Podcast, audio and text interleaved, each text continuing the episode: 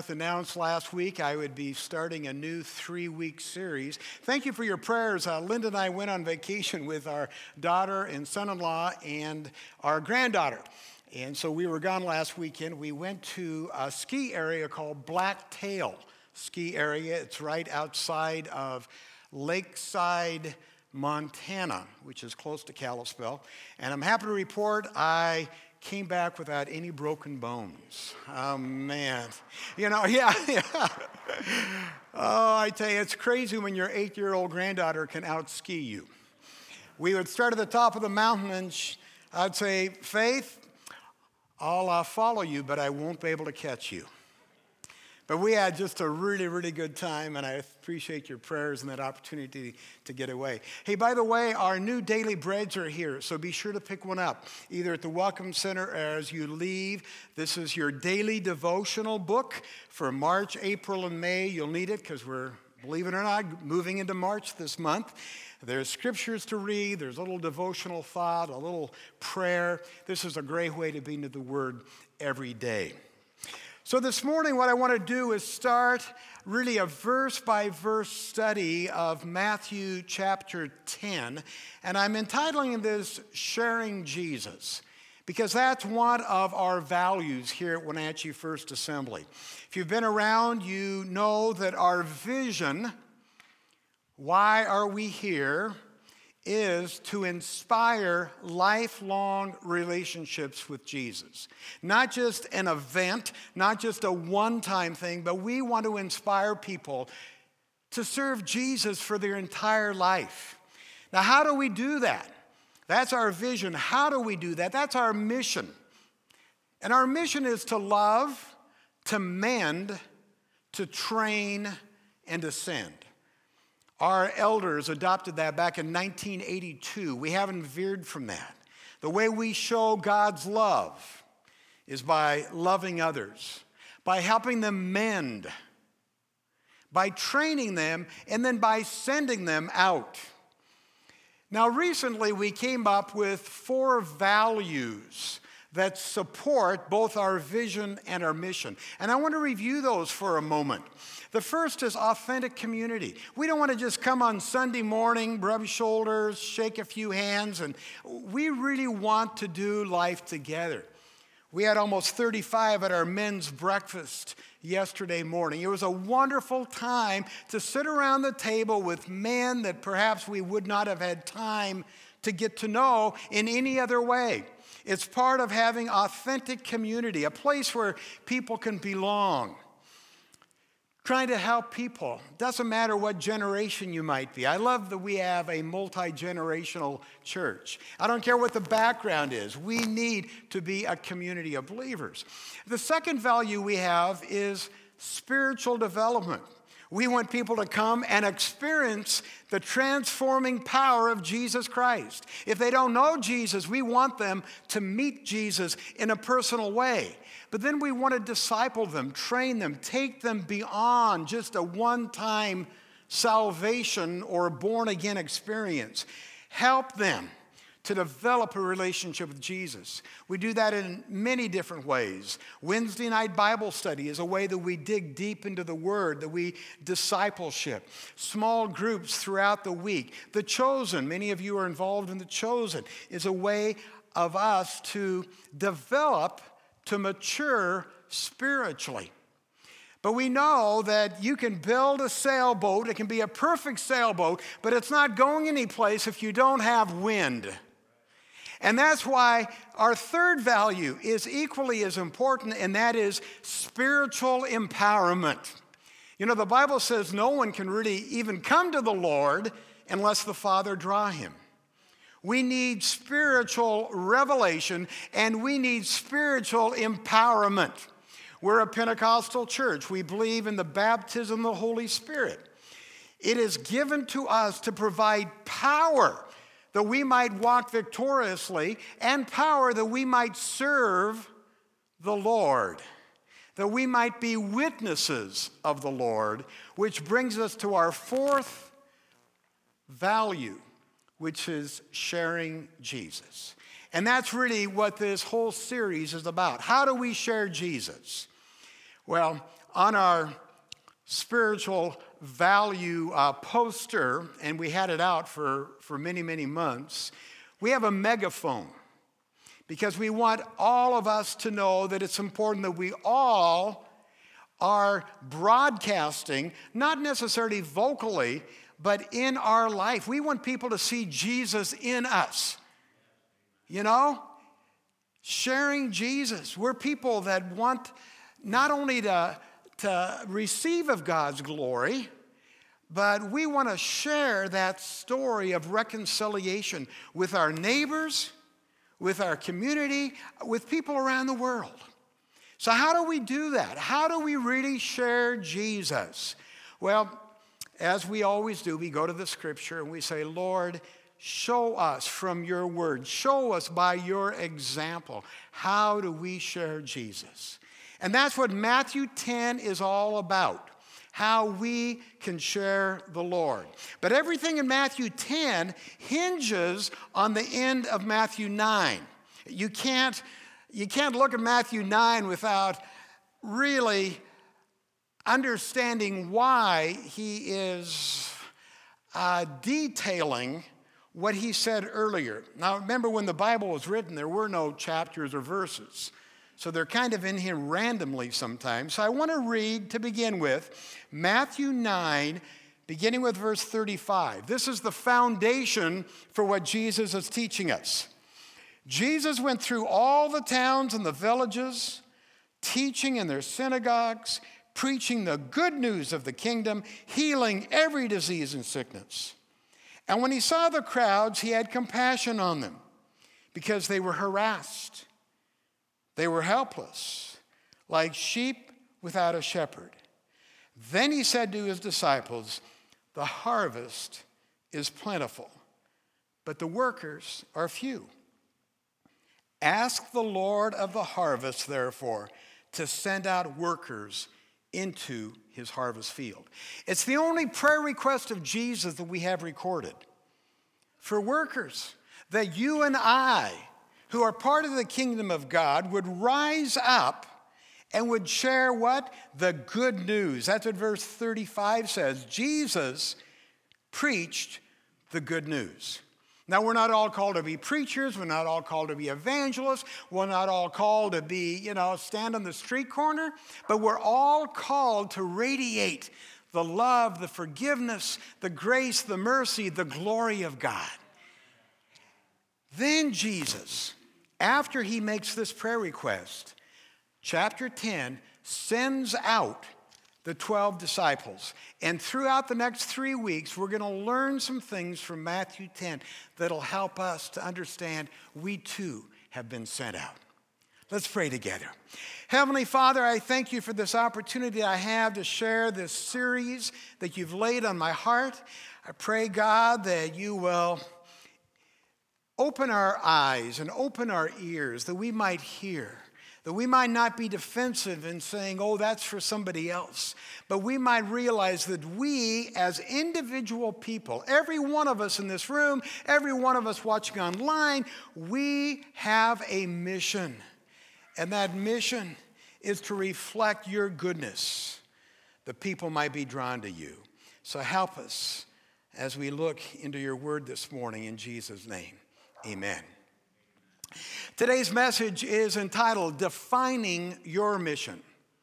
Not the mission of the church, not the mission of Pastor Jerry, but defining your mission. I want to talk for a moment about the need for each of us to find our mission in life. Now, first of all, I want to make a really important distinction about this. I'm not talking about the blueprint of your entire life. You know, if you want to know what you'll be doing in 20 years, you're probably going to have to wait 20 years to find out. You know what I'm saying? Because typically, typically, God does not reveal a 20 year plan to any of us. He reveals the next step that He wants us to take. One step. And as soon as we're obedient to that step, He will give us the next step. And over a period of 20 years of obedience, you'll be exactly where God wants you. What happens with big term vision, whether it's pastors or CEOs or you know the head of your family, you think this is where we want to be in 10 years, that almost can become an idol. Where everything you do is just so focused on that 10-year vision that you miss out on the moment. Jesus knew his mission was to go to the cross, to die, to allow the Holy Spirit to raise him again on that third day. But, friends, he took care of the moment, and we have to take care of the moment. What you're doing right now might not be what you're going to be doing forever. The task God has for you might develop, might expand, might change in a totally different direction. Some of you may be working in areas today that you know you won't be doing for the rest of your life but it doesn't minimize what God has called you to do today. 37 years ago, when this congregation asked me to become the lead pastor, I really did it with, with fear and trepidation, thinking, I, have never pastored a church. I really don't feel like I have the skill set. I, I, what's the vision for the church? You know, I was wrestling with all that. And probably the best piece of advice I got at that time was from the pastor of the First United Methodist Church on Miller and Washington Street, a wonderful lady by the name of Mary Ann Swenson. Pastor Swenson actually went on to become the bishop of the Methodist Church down in Southern California. But I was sitting at the Red Lion with her one day, and I remember specifically one of my Deacons, Bill Hartman was there. We went on Friday because at that time the Red Lion had the best clam chowder on Friday. Oh, mm, still miss it. And we were there. Mary Ann, her husband, Bill, and I. And I just shared a little bit. I said, you know, I, I really feel so in I don't know what the long term vision is of the church. And she said, Jerry, just do what Jesus is calling you to do at the moment. Don't get so hung up on where He's taking you. Just keep walking forward day by day by day. And if you are being led by the Holy Spirit every day, you will end up where the Holy Spirit wants you. And I thought, man, that is such, it took this big burden off my shoulders. I didn't have to worry about, well, when are we going to launch this ministry? When are we going to build a new sanctuary. When are we going to do that? It didn't matter. Just get up in the morning, make sure to be led by the Spirit. Samuel uh, Goldwyn, he's one of the co founders of MGM Studios, attributed his success to this. And I'll quote him. He says, I've always considered what I was doing at the time to be the most important thing in the world. Think about that for a moment. I've always considered what I was doing at the time to be the most important thing in the world. God has a mission for you today. It might or might not be part of his long term plan, but it's important. And so today I want us to take some time to define that mission. And I want you to think about maybe two or three people who have most influenced your life. Whether you're 17 years old or 90 some. Like our brother Loy, who had a birthday a couple days ago. And I won't tell you how old he is, but he's 90 something. So this applies to it. Think about the two or three people who've had the most influence on your life. I would almost guarantee none of us are going to come up with famous names. A lot of the names that would be on my list you've never heard of. You know, I doubt if we're going to come up with a name like Humphrey Bogart or something like that, you know, where we, you know, the people that have had the most positive impact on your life are probably not famous people. Yet they've achieved greatness because they've changed your life for the better. See what I'm saying? Oh, I've read a lot of Chuck Swindoll books. I've read a lot of Max Lucado books, because my sister and brother in law go to his church, and so every Christmas I get his latest book. Uh, you know, uh, nothing wrong with that. And there's good stuff in there, but man, Max Lucado or Chuck Swindoll, they wouldn't be high on my list. They haven't really influenced me the way some of the other people have. And I'm thinking, man, in the same way, if I can make a lasting difference on people's lives, or maybe six or seven people's lives in my lifetime, that's going to last for generations to come. See, your mission is to find really what you do for other people. It's not about building the Taj Mahal. It's not about acquiring a million dollars of assets. And in Matthew 10, Jesus sent his disciples out on this mission. And as we look at these verses today, we're going to see some lessons about how we can define our mission for today. What is your mission? Now, defining your mission is a seven step process. And I put those seven steps in the back of your program. If you're online, wfa.church slash live stream, you'll see the, the notes there as well. I encourage you to take notes, to examine these seven steps more closely in the days to come. Don't just listen today, but I really want you to take this and let it marinate, okay? The first step we're going to discover as we look into Matthew 10 is you need to take an inventory of the gifts and abilities God has given you. What are the gifts and abilities God has given you? This chapter begins, chapter 10. Let's read the first four verses. He called his 12 disciples to him and gave them authority to drive out evil spirits to cure every kind of disease and sickness. These are the names of the 12 apostles. First, Simon, who's called Peter, and then Simon's brother Andrew. There was James, the son of Zebedee, and then James's brother John. There was Philip and Bartholomew, Thomas and that tax collector by the name of Matthew, James, Thaddeus, another Simon the zealot, not to be confused with Simon, who is called Peter, and then Judas Iscariot, who betrayed him. Before Jesus sent his disciples out on a mission, he empowered them. He gave them gifts, he gave them abilities to do what he had called them to do. 2 Corinthians 3 says that God will enable and equip you to be a minister of the new covenant. So if you feel the Holy Spirit telling you you should take a plate of cookies and a note of encouragement to a neighbor that you don't know very well, and you're kind of reluctant, remember the Holy Spirit will give you the enablement, the power to do exactly that. If the Lord prompts a word into your heart, as he did in Anne Marie's case today, she probably wrestled with that a little bit. But then the Holy Spirit gave her the power to come and say, Pastor, I think this is what the Lord wants us to hear.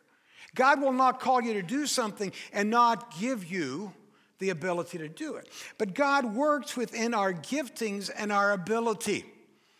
I mean, it stands to reason that when Jesus gave his disciples the ability, as we just read, to heal sickness, it just stands to reason that their mission's going to be involving healing people of their sickness.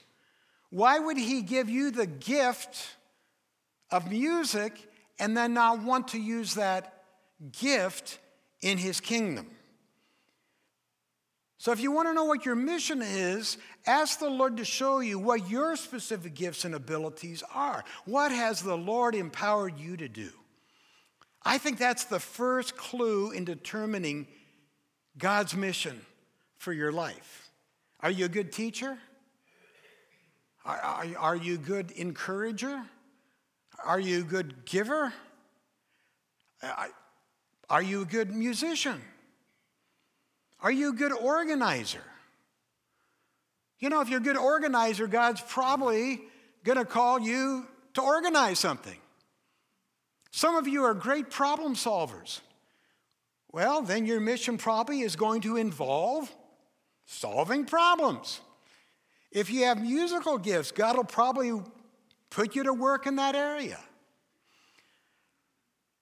I've known people that have wanted to be used in worship and musical gifts, but that really hasn't been their calling, their, their gifting. Now, we can all make a joyful noise unto the Lord, but please stay with me. You need to ask yourself, you know, what has God enabled me to do? I deal with a lot of people that, you know, I'm pretty good at this, but this is really what I want to do over here. It's kind of like that actor director syndrome. I'm a really good actor, but I really want to direct. You know, we want to be in charge. And sometimes that attitude comes from people of all walks of life, and I, I see it a lot. People often want to do something more glamorous than they're good at doing. But when God looks down at us, He's not comparing us. He's just watching to see if we're obedient in what He's asking us to do. What He's empowered you to do, He'll use you to do. Now, the second thing is we need to determine whom God is calling us to reach. The whole world, all seven billion people, need the Lord. Whom God is calling you to reach. Let's read verses 5 and 6 as we work our way through the text.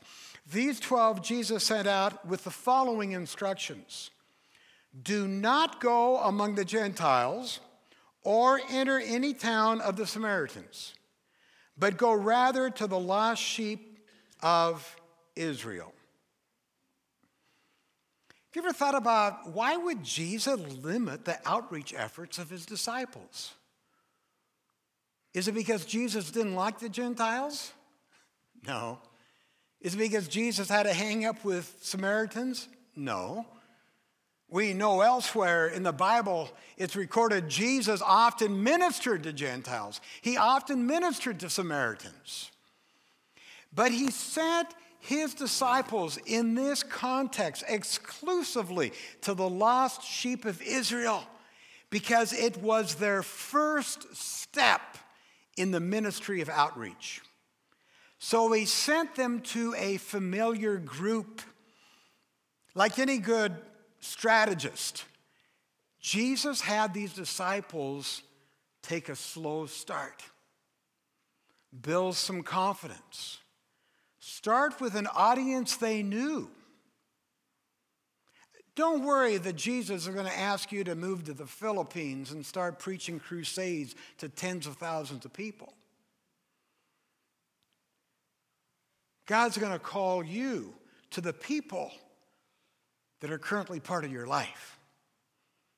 Those most familiar, those that you're comfortable with. See, the disciples were not ready to be told at this point go into all the world and preach the gospel. That would have scared them to death. So instead, he makes it easy on them. He says, I've given you gifts, I've given you talents. Now, here's who I want you to start with go to your fellow Jews. Jesus started them off with a smaller target, and he'll do the same for us. Some of us are afraid of sharing Jesus because we just get overwhelmed by where that might end up. But Jesus says, No, I'm not going to ask you to do something you're not ready to do. Now we know for us as a church, when Wenatchee First Assembly, God wants us to reach everyone. But there is a segment of the population, even of Wenatchee, that we're best equipped to reach. And that's what we need to focus on. It's not the extent of the outreach, but it's the first step. And it's the same way in our life. There are certain people that you are best equipped to reach. Maybe it's children. You know, I've had people that have attended here for two or three years and have said, you know, Are, you married? We've never met your wife. Well, that's because every Sunday my wife's with the preschoolers. She loves the preschoolers. Now, once in a while, she gets away and she gets to come and worship with us. But that's where she's called. She loves the preschoolers. Maybe it's business people that God has called you to. Maybe it's people in recovery. That's where you begin. Before God gives you a larger task, He's going to give you a smaller task. Does that make sense? I hope this is actually you know, kind of helps you and, and takes some of the burden off of you that sometimes we put on people when it comes to sharing our faith. Number three, we have to know our gifts and we have to know where we're going, but we also have to articulate the heart of the message. That's found in verse 7. As you go, preach this message. The kingdom of heaven is near. That's how NIV translates it. I like to do a lot of studying in the New Revised Standard Version. Uh, I don't preach from it often. It's a little bit more woody and, and choppy, but it's, it's it, I don't know, it's really got a, an accuracy that I like. And New Revised Standard translates this verse this way As you go, proclaim the good news. The kingdom of heaven has come near. I like that. Friends, remember the heart of our message is good news. The gospel is good news. God's message to us is always a message of hope. And that'll draw people. In our Thursday morning men's group, Kurt has shared multiple times as he was in bondage to sin and walking in darkness. And someone took him to church, and no one talked about his addictions and his bondage. They shared good news.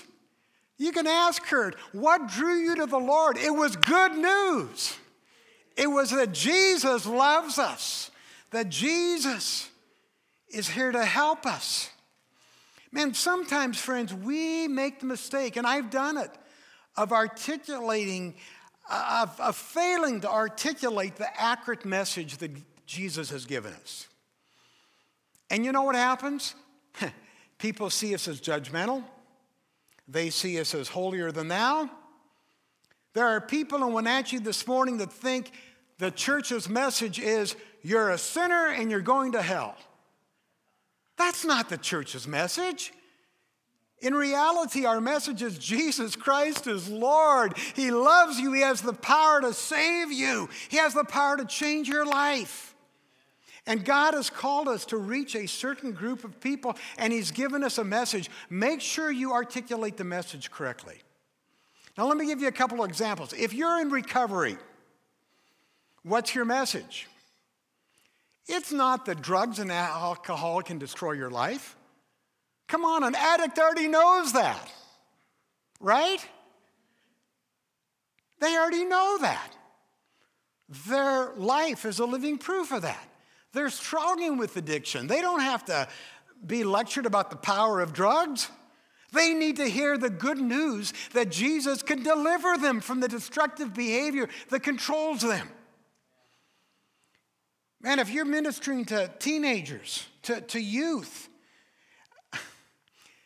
you don't have to tell them the world's a mess. Those kids have figured that out. They don't have to be told how good they've got everything and how much they should appreciate everyone else. Man, I wish I had a dollar for every time when I was growing up people would say, You just don't know how good you've got it.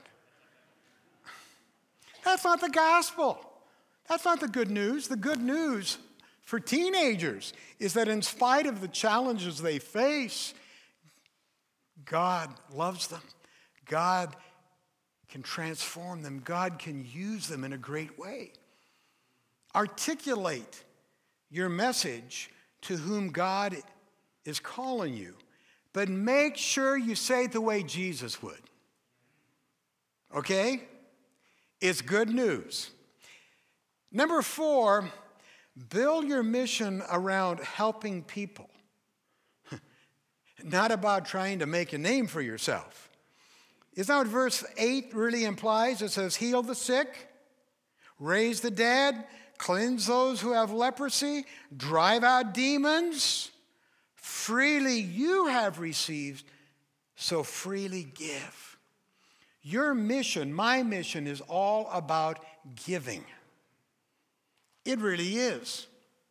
Jesus was telling them in verse 8 here to do what he had empowered them to do back in verse 1.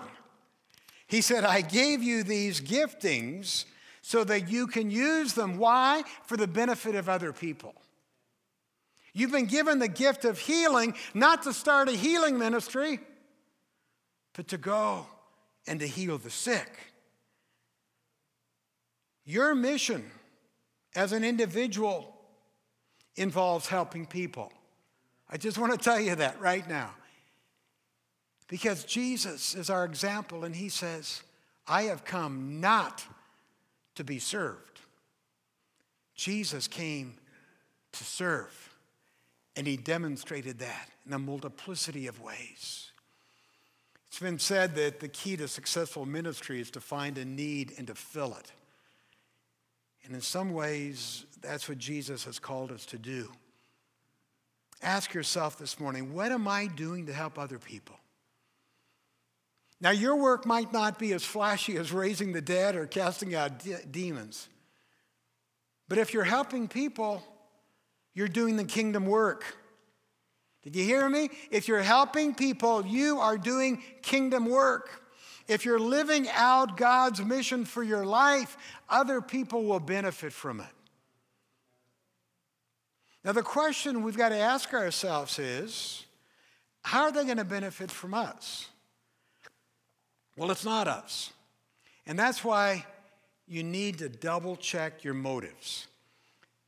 And Jesus is pretty clear here Verse 8 heal the sick, raise the dead, cleanse those who have leprosy, drive out demons. Then he says at the end of verse 8 freely you've received, freely give. Do not take along any gold or silver or copper in your belts. Take no bag for the journey, not even an extra tunic, or sandals, or a staff, for the worker is worth his keep. Jesus is saying two things here to his disciples. First of all, forget about doing it for selfish gain. That's not why we're called to serve.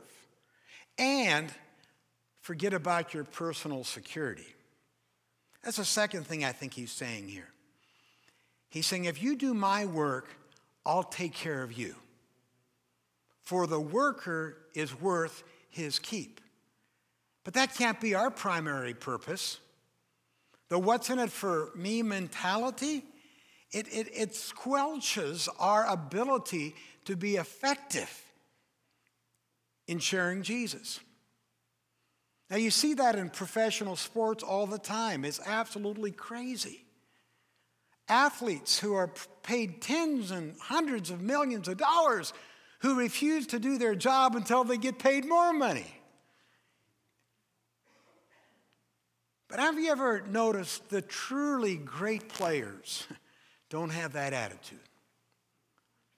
I was talking to Pastor Allen this week about Dorothy McGahey. Um, Allen didn't have a chance to meet Dorothy. Dorothy was a great basketball fan. She loved basketball. She loved Michael Jordan. Oh, man. And she was so sensitive to the Holy Spirit sometimes she'd say, You know, Pastor, I don't want Michael Jordan to become an idol for me. Maybe I shouldn't watch so much basketball. I mean, she, she was so sensitive to the Lord, but she loved Michael Jordan. Michael Jordan never held out for more money. Never.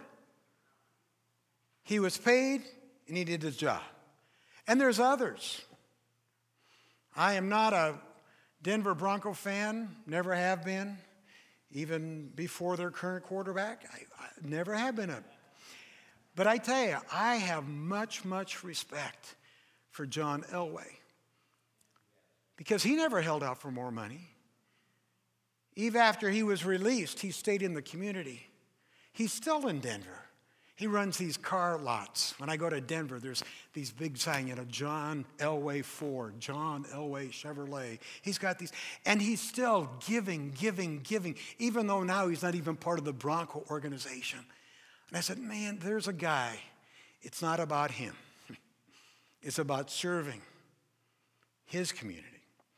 And the principle applies to more than money, it applies to recognition.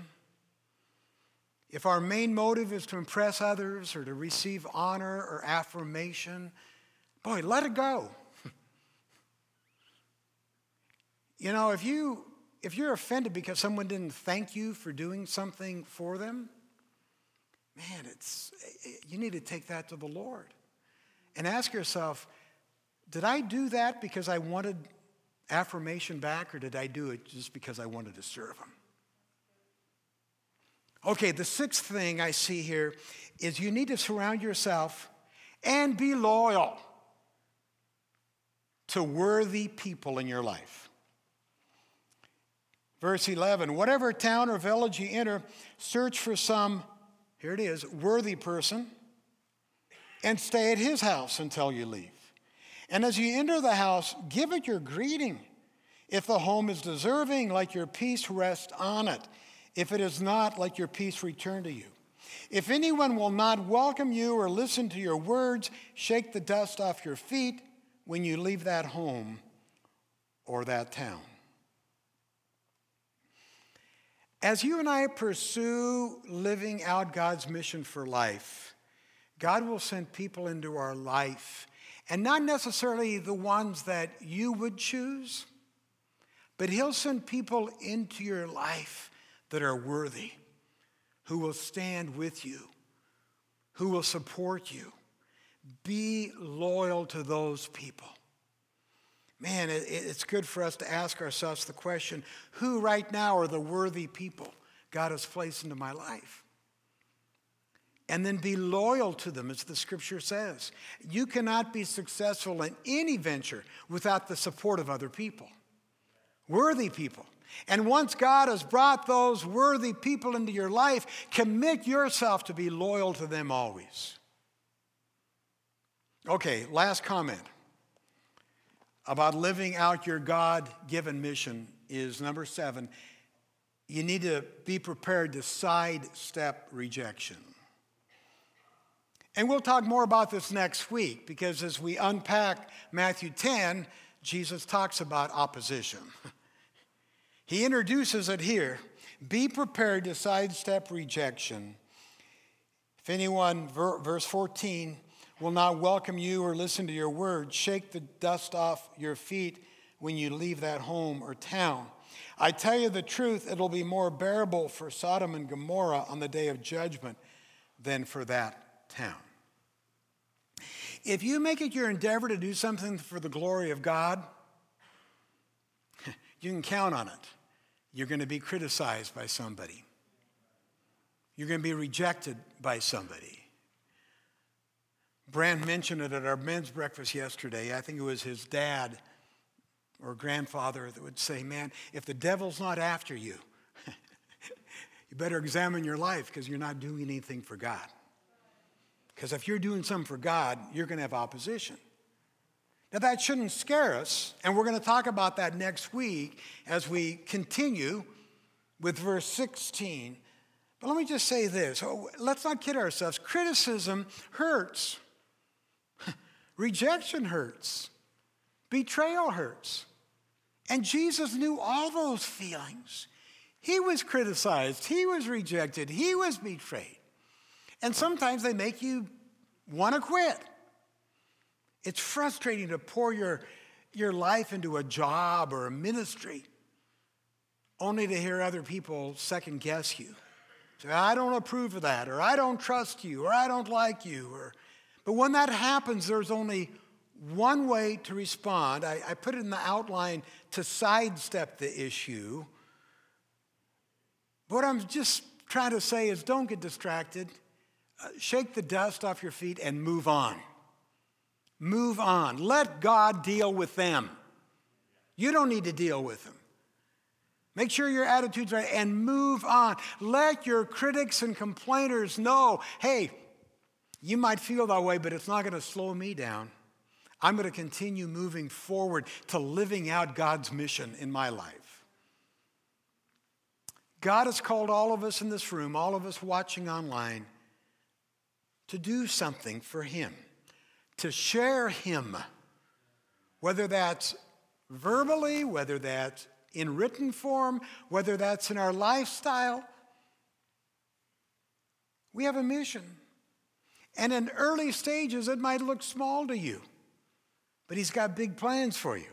Your objective, my objective, is to grow into our mission. Seven points, let's review them. Take inventory of your gifts and your talents. What has God given me? Number two, uh, to whom is God calling me to use these gifts and talents? If you're part of Wenatchee First Assembly and you have a talent, this is the place to start. Doesn't mean that God might not launch you into a worldwide ministry someday, but you got to live in the moment. Number three, make sure you've got the right message. It's not about telling other people how terrible they are because they already know that. It's about introducing the good news. The kingdom of God is near. Build your mission around helping other people. Always stop and double check your motives. Recognize and be loyal to those worthy people that God has sent into your life to help. And then be prepared when opposition does come, simply to sidestep it and move forward. And we'll talk more about that next week. Heavenly Father, thank you for your word that gives us very good instructions on what you have called us to do. I thank you, Lord, that you have called each and every person here today to share the good news with those around them. Father, it might look different for Virgil than it does for Patty or for me or for Brenda. But God, you want to use all of us to share the good news that the kingdom of heaven is near, that God loves us unconditionally, that God sent Jesus to rescue us, to deliver us, to save us. And I pray, Lord, this week that every person who's heard this message will begin to wrestle with what their mission is will receive from you the empowerment of the Holy Spirit and will step out in faith to those that you've called them to minister to. Surely people might see the difference in our life. As Betty shared, the people might begin to say, why do they do those things? Why do they act like that? Why do they have such peace? Why, why do they return criticism with compliments? Why can they be so peaceful in such a conflicted world? May people see Jesus in us this week. That's the way we want to share our faith. So help us, Lord. In your name we pray. Amen.